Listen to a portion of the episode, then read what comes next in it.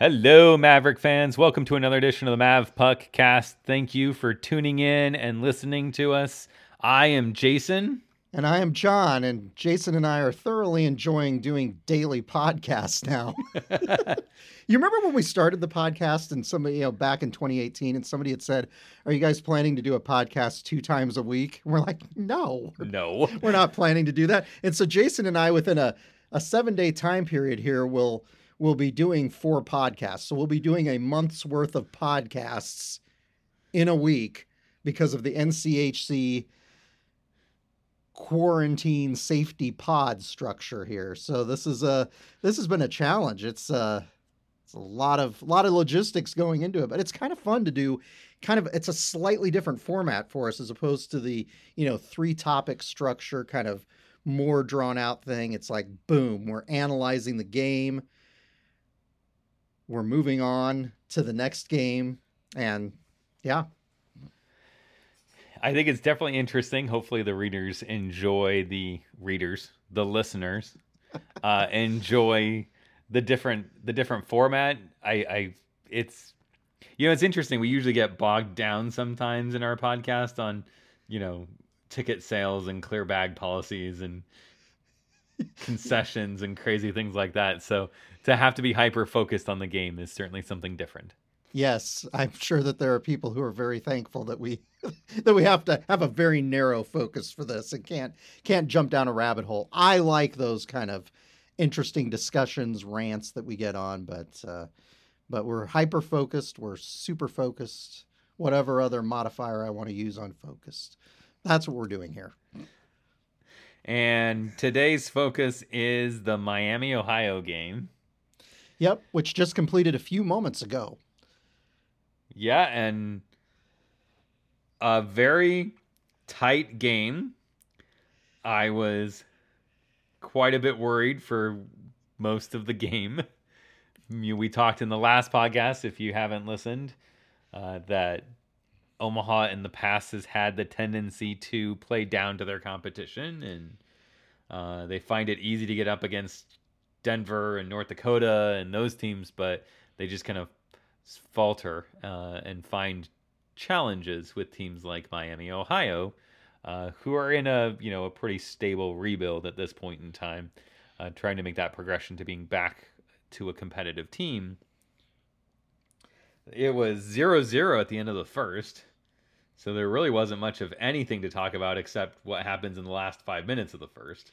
Well, it was it was one of those games that honestly it, it kind of reminded me of you know the four games we played against them last season where you look at the strides we made in the 2019-20 season and like i had alluded to on the last podcast we did not do well against that team you look at a season you look at a, a kind of struggling rebuilding miami and you think you know we, you play four games against them in in a season that you know you can get two three wins minimum out of that series and and we didn't do that last season and the most you know, disappointing outing last season was our, our last one at the end of February, where we went to Miami and we got swept by a Miami team that had only won one other game in the second half of that season uh, against Colorado College, which is, you know, not a top tier team at all. So that that is kind of the conundrum. And I, I was worried after the first period that that might happen again.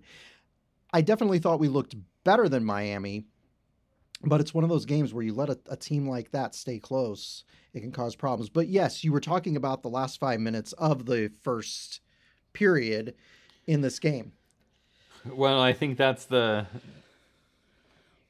that's probably one of the biggest storylines of the game. Um, Conley exiting the zone, you know, chooses to make contact with a, a Miami O player. They they call him for I believe the initial call was roughing. They review it and they determine that there was head contact worthy of a five minute and a game misconduct. Uh, I'll go. I'll start it and and give you my opinion. I think that was a load of you know what. Um, I mean the two minute penalty. I I agree with the two minute penalty. Like you you should have avoided your you were behind the player. They didn't see you coming. You should have avoided contact. you know, made every effort to avoid contact. I can get how you say that. But the Miami, Ohio player and, and the North Dakota announcers were clearly not agreeing with me on this, but no, and in, these in, and Jason, let me let me clarify. These were not the North Dakota announcers. This was Ben Holden and Dave Starman. So they were not the two. Apparently, so they've talked about this, and I'm interjecting here, but North Dakota has their own broadcast crew for this weekend because they're on Midco Sports all the time. And every other team gets a different broadcast crew than North Dakota, which I think is very, very interesting. So no, Starman huh. and Holden, yeah, they they're they're independent, they're independent contractors here as far as this goes. But yes, they did not agree with you, Jason. Well, they've I don't know that I would argue that they're independent. I think that's a bit of a stretch. They I think they spent the entire first period talking about Miami, Ohio, and the only time that they mentioned Omaha was as a way to lead into talking about Miami, Ohio. And I'm like, come on. But in any case, they don't Jason, agree with. Jason is a that, very bitter hockey fan here. I'm not a bitter hockey fan. Just, if you're going to claim to be neutral, be neutral, not farce it like that. So, okay. In any case, back to the point. Yes. The as I see it from my vantage point, the Miami player had his head down. He was reaching. He was not head up. So he, I mean, his momentum and Conley's momentum, I think, were kind of both in the same direction. They make contact. When you're reaching like that and leading like that, you're leading with your head. So, of course, there's going to be head contact because the offensive player has to have some responsibility not to leave his head out there where you know it can be glanced by and i feel bad that he got hurt and i understand he didn't come back and you know concussion protocol and stuff like that but it just to me it wasn't worthy of a five in a game i i mean i would have argued that it was even worthy of a five i don't think that Conley, there's I didn't see anything that looked like he raised his elbow and tried to make contact.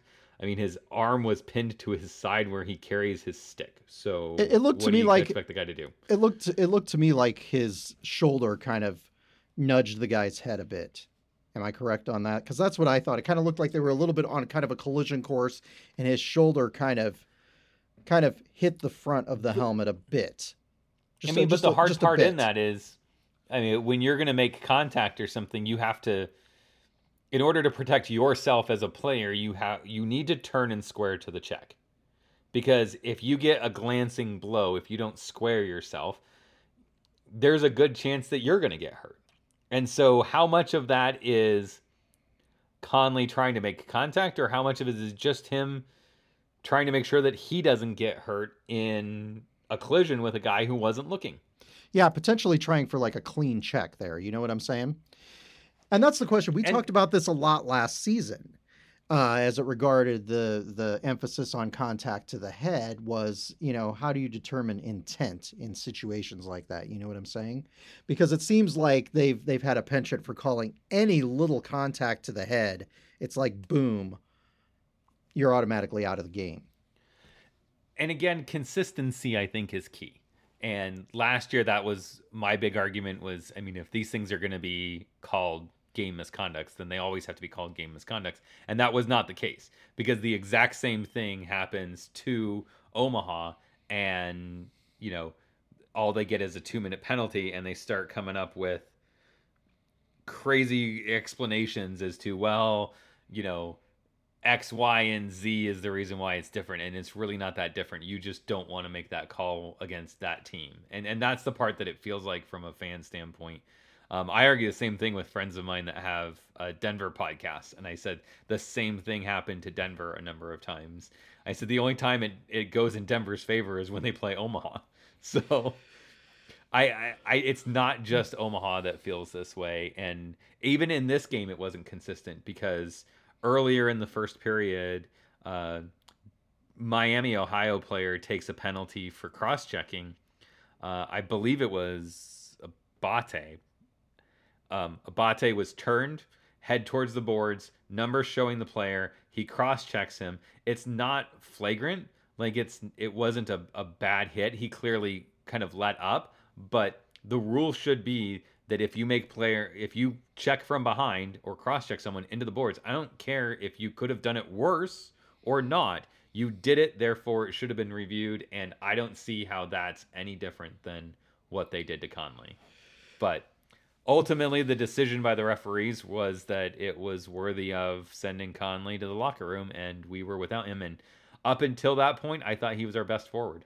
Well, and in addition to Jason not agreeing with the call, Jason's daughter Lexi didn't agree with the call and felt a need to uh, to text Bridget. But we know, uh, we know. I've watched, uh, I've watched your daughter play youth hockey. We all know what a goon she is on the ice, so that doesn't surprise me at Yeah. all. All 22 all 22 pounds of her. all, yeah. all 22 pounds of your daughter. Yeah. Uh, we've talked to, you know, about this, and we've talked about the fact that one of the appealing things about hockey is the physical nature of the game. And the emphasis on player safety in in recent seasons has, you know, inevitably it's it's Eh, created a, a a change in the game and it's it means that the game as time progresses is going to become a much more finesse game. And i don't know if i like that. I don't know if that's something that i want to see. I, I like the hard-hitting nature. As somebody who grew up a football fan here in nebraska i want to see those hard checks. I want to see a physical game and and that that game seems to be disappearing where there's less contact between players less checking. It is more of a finesse game and as teams are concerned about losing some of their best players you know to game disqualifications because of these penalties. So it brings up a lot of questions and and again i don't know what the answer is. Jason has uh, has his feelings on the topic uh, as we are well aware because we've discussed this before um, Because I it's didn't- the first time he's brought it up. I know. it it didn't feel particularly flagrant to me and that and that's that's that's my question on the whole thing and i i, I, think, think- you have to be able to judge intent you know My question for the referees, if we were ever given a chance to, and I don't expect that we would ever get this chance, but given the chance to ask that, my question would be simply this: What what could Conley have done, or what should Conley have done to avoid that situation? Because I look at it going, I'm not so sure there's anything that Conley could have done to avoid contact, and I find it very difficult to see how he could have avoided making contact with the head because of the way the offense of player was stretched out. Like he didn't headhunt him, he didn't go after him, he didn't go out of his way to make contact. It was just two guys that ran into each other. One of them wasn't looking up. well it's it's what you're dealing with when you're dealing with uh, you know athletes on skates you know it's Yeah. it's uh it's inertia it's objects in motion tend to stay in motion and that's what that looked like to me it just looked like one of those kind of random sort of sort of unfortunate you know kind of collision there it didn't seem particularly egregious i guess you could see on the film something that would suggest that maybe he you know moved his shoulder a bit but again, it's hard to tell when you're watching something in slow motion. When you're watching that same thing at fast speed, it may look completely different. You know what I'm saying? Right. And I will give props to the to the refs to this in that you know this game happens quickly and they need to be comfortable making the call and I like the setup that they have where on the ice in real time they looked at that and said it was bad enough for at least 2 minutes. Right. Okay. I I'm fine with that. Like I'm I I agree that they saw something there that was worthy of at least 2 minutes and that's okay. It's the it seems like they go into the they go into the video review booth looking for a reason to give out more consequence than they maybe initially saw. Because to me like if you're going to go all the way from 2 minutes to 5 and 10 in a game why didn't you see it at, at, as a 5 minute pound? Like I think that they should call it a if they call it a 2 minute then it's 2 minutes and if they call it 5 then you can go and look and decide whether or not that 5 deserves the game misconduct in addition to it or not. But to go all the way from, yeah, you know, live that was just a two minute penalty to, oh yeah, nope, the kid's gone, is like, I yeah, that's a stretch to me. You to me that you do that because you went into the box looking for it. That's how I see it. They are so gun shy about getting judged negatively for not making a call that protects player safety and sends a message that, uh, as you said, it's possible that they just automatically default to that position. Yeah. Anytime, anytime the head, you know, has any sort of contact. Well, except last year. Keep in mind, I'm sure that most of the Mavs fans remember this. We lost Saville for you know a number of games because a player comes across when he goes down to make a save and sticks his elbow out and takes his head off with his elbow. Yeah, and it wasn't even two minutes. They didn't even call him for goaltender interference. It was nothing. Yeah, we we had a, we had a few instances like that with Saville where they seemed to uh they seemed to go after his head, go after the helmet. So uh, right. So yeah, there's definitely uh, games being played out there. So yeah, it yeah, always frustrating. Always frustrating, Jason. And I, I knew early on in the game that that was that was going to bother you. And I think we were probably both bothered, as we said, that it was zero zero after one. Because you look at a team like Miami. Obviously, UNO has more talent than Miami, but uh, but you let a you let a team like that hang around too long in a game. Yeah, it can spell trouble. So Miami goes on a five minute power play, unlimited scoring, five minute power play. Uh, with well, I think they had about four minutes left, if I remember right. Yeah, in the period, three four minutes when they came back from uh, intermission. Right when they came into the second period, um, and I think that's where Omaha really shined. Was I don't know that they had more than a couple shots. I think they they had one shot on power plays during the oh second period. Yeah. So UNO did a good I, job shutting down the Miami yeah. power play. And UNO gets a couple opportunities on the power play. Wasn't they weren't able to score on them, unfortunately, but till the about the midway through the second period, Chase Primo gets the first goal of the game, puts UNO up one to nothing. And that one was on the power play, and that was one of those power plays that kind of looked a little bit dis at least at the beginning, kind of a little bit disjointed, yeah. And then they get in there and they just make some they make some good plays and and Chase gets in the right spot and a good seeing eye shot from the point and tip goes yeah Br- brandon scanlon puts that thing on net from the first national bank logo out by the blue line club it reminded me of former mav great greg zanon as he fired that thing in and then it looked like primo got the tip on that goal, and that was a great goal to put UNO up. That's the thing we talk about all the time is just put a shot on net and good things will happen. And then the third period comes, and unfortunately, Miami ties it up in the third.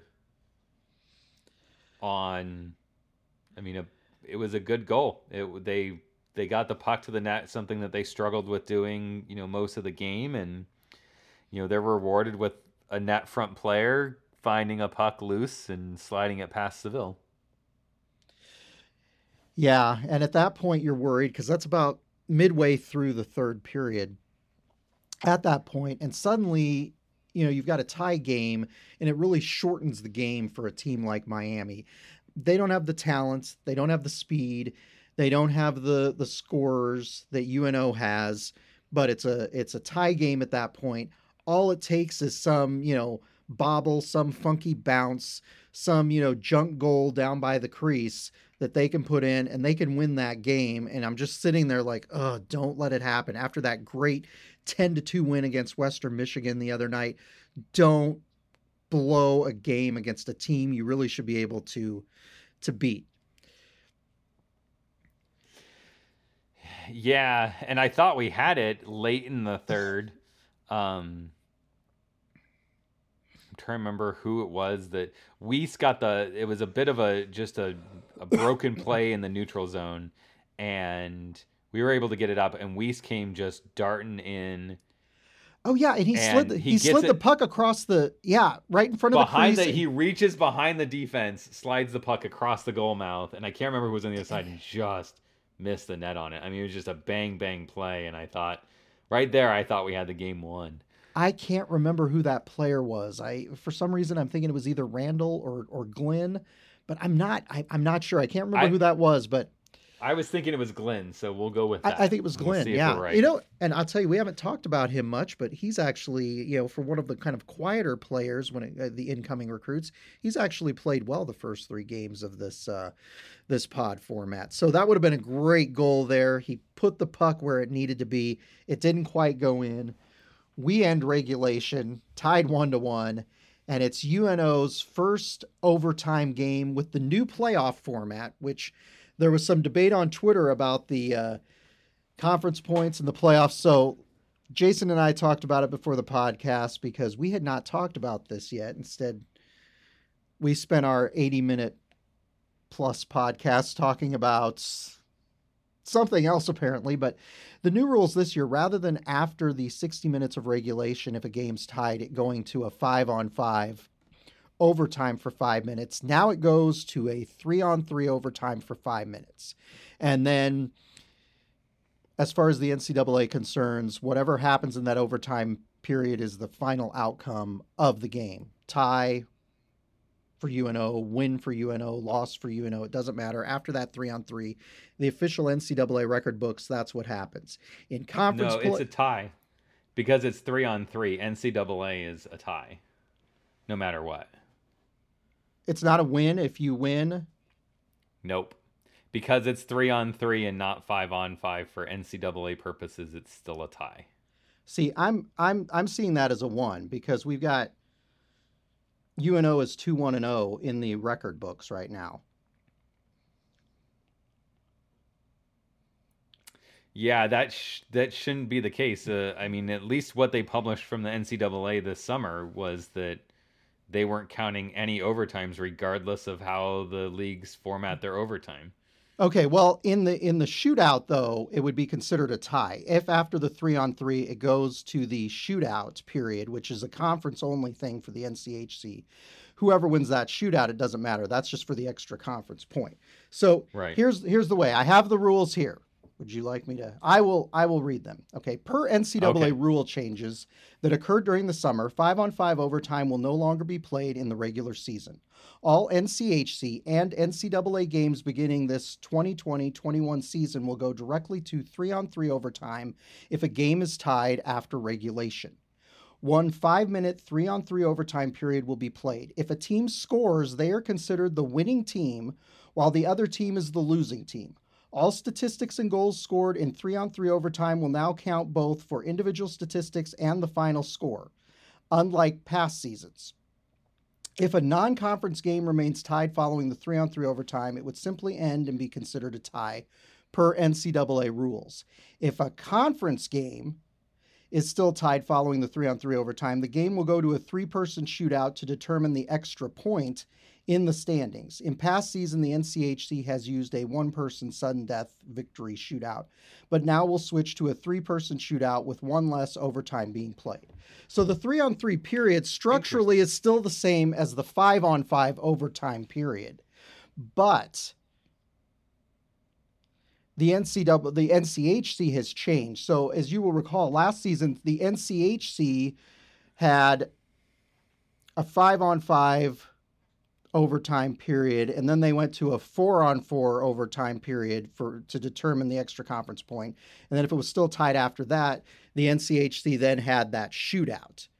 But now the NCHC, after that three on three overtime period, is just going with a shootout to determine the extra conference point.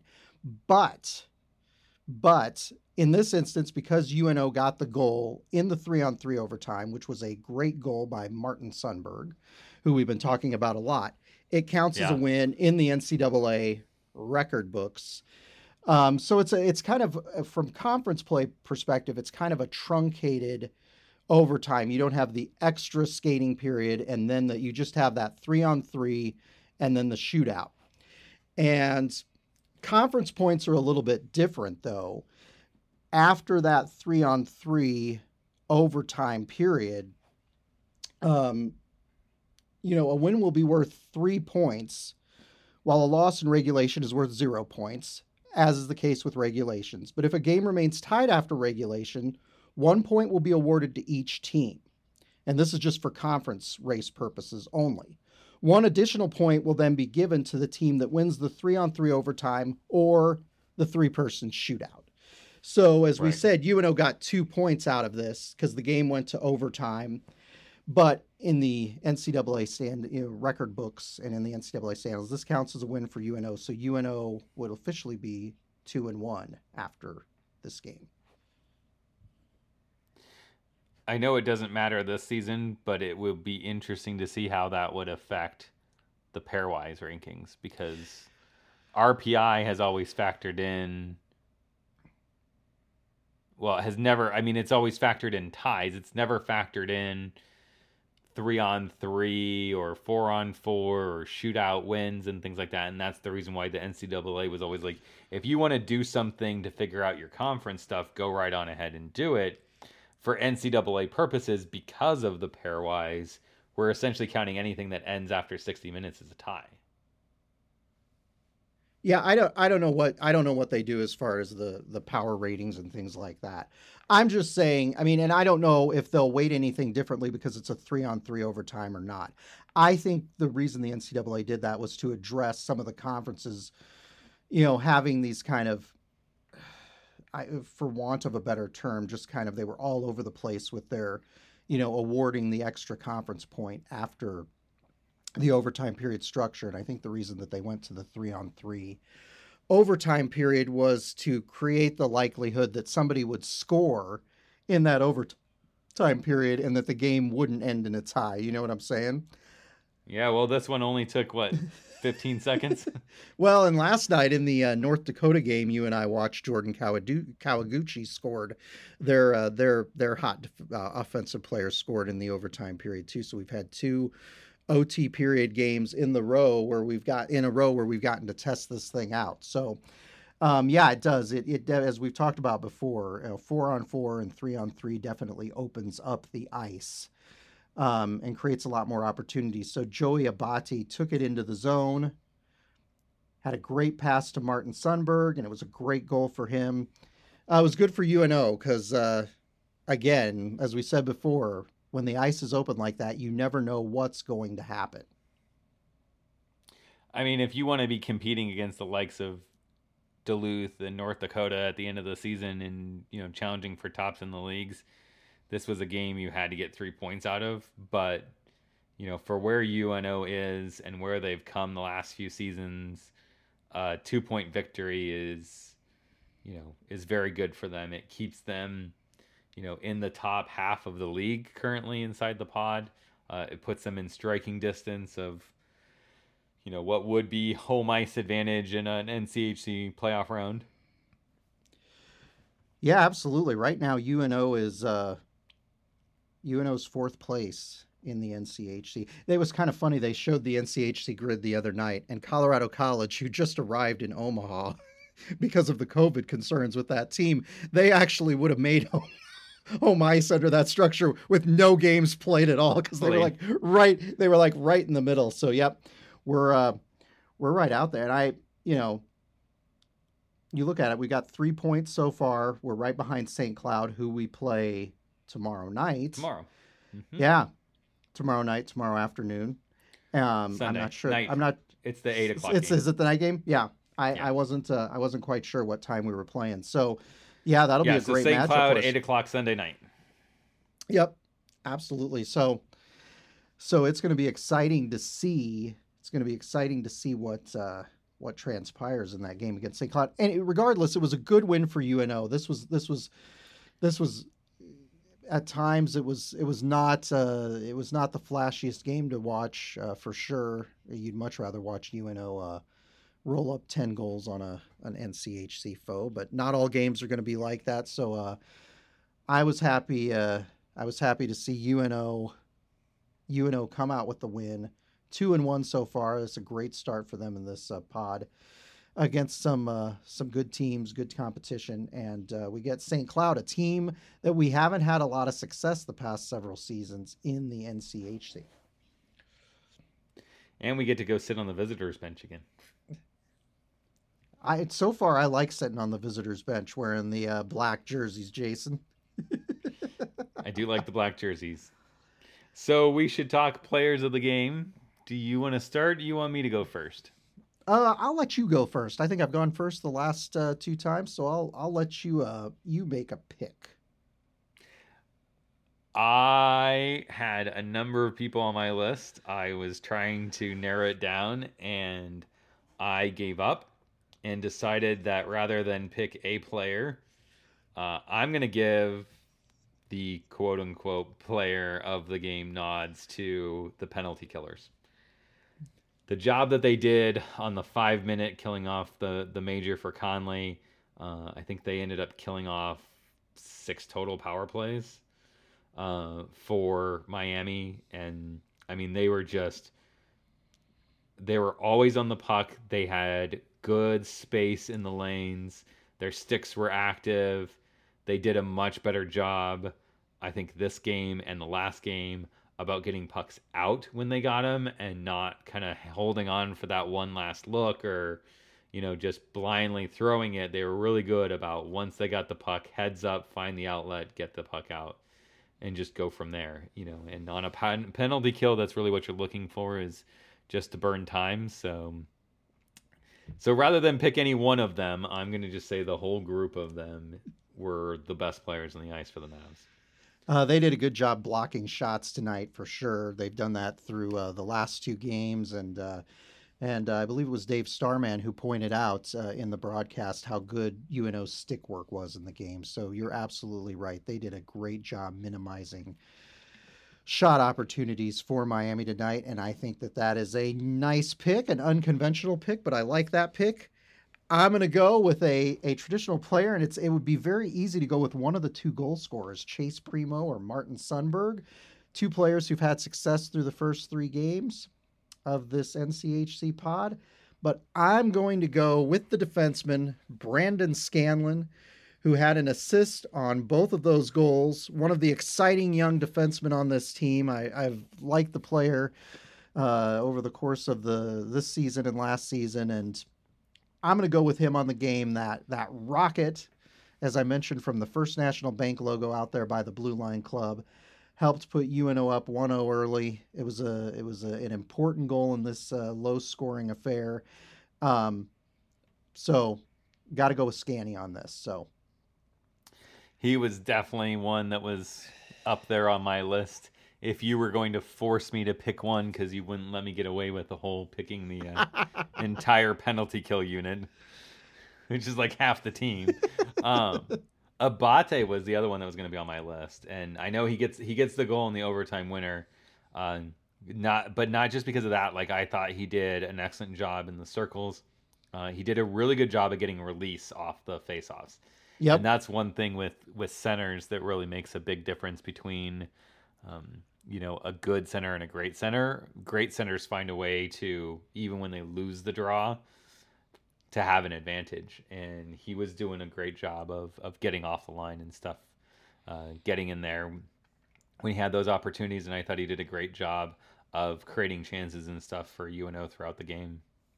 Yeah, Joey Abate is a guy who plays with his heart on his sleeve, and he did that tonight. And you can tell that out there. You can see that effort. We saw it last season, and uh, it's great to see him getting off to a good start this season. And uh, yeah, I, I, completely agree with uh, everything you just said. Exciting player to watch. Yeah. So we're back at it tomorrow night, 8 p.m. St. Cloud. We'll uh, we'll do another podcast after the game and throw that up there, and you'll have you'll have a break, so you'll have some more time to go back and catch up on episodes after that. Uh, UNO does not play on Monday, and the pod does not play on Monday, so there's nothing to watch until Tuesday after that. So. Well, it's going to be exciting to take on Coach Brett Larson and the Huskies uh, tomorrow. I'm looking forward to that game. It should be an exciting one. Uh, St. Cloud perennially is a, a tough team, even in seasons when they're uh, when they're down. And uh, I don't know what your pick is for that game. We uh I don't know what our results are picking so far. I don't know. I just keep picking that UNO is going to win 3 to 1. So I'm probably going to stick with that since it's since we're undefeated that way. So I'm going to say UNO is going to defeat the Huskies 3 to 1. It's always tough when you're dealing with a, a veteran goaltender like David Hrenak for St. Cloud. Uh, it's like a Hunter Shepard. It seems like he's been in net for, you know, 12 and a half years for uh, for St. Cloud, but he is a he's a tough tough goaltender and uh, it'll be interesting to see. Uh, obviously, St. Cloud doesn't have some of the big names, big scorers that they had before, but uh, but they can uh, put up the shots and put up the points. Yeah, they had a really good first game. Uh, they've got Denver tonight in the night game, so they've got the shorter turnaround than UNO. Um, and I think that they have a, a bigger test to them tonight with Denver especially Denver's position of having lost close games so far. Um, I don't know how they're going to do tonight, is part of why I'm hesitant to make a pick, but I'm going to go out and say that UNO wins 4 2, just mostly off the case of uh, St. Cloud being a little bit more tired and UNO seemingly right now using their speed very well to create opportunities uh, I think that'll kind of um, further exasperate any uh, issues that St. Cloud may have at this point in time. So, so we're both picking wins. Yeah, and as you mentioned, the size and the speed of UNO so far this season has been uh, been very very impressive. So they are developing and evolving under Coach Gabinet, Coach Noel Bernier, and Coach Jerrard uh, into a, a, really well-oiled machine that looks like uh, looks like they've got a lot of good, solid depth. So, yeah. so we will see what happens. Uh, we will see what happens uh, in the game. I'm excited to Should see. Should be a good game. Should be a good game. Looking forward to watching some hockey right after this podcast, and I know a lot of the listeners out there are looking forward to that as well. So, until next time, which will not be that long.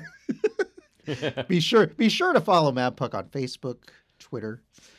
Uh, you can listen to back episodes on this of this podcast at madpuck.com and and uh, we obviously appreciate you guys listening, appreciate you sharing the podcast. Yes. Uh, love it when you like and uh, you know give us good ratings on the podcast. Uh, it uh, it motivates us keep going. So until next time, go Mavs.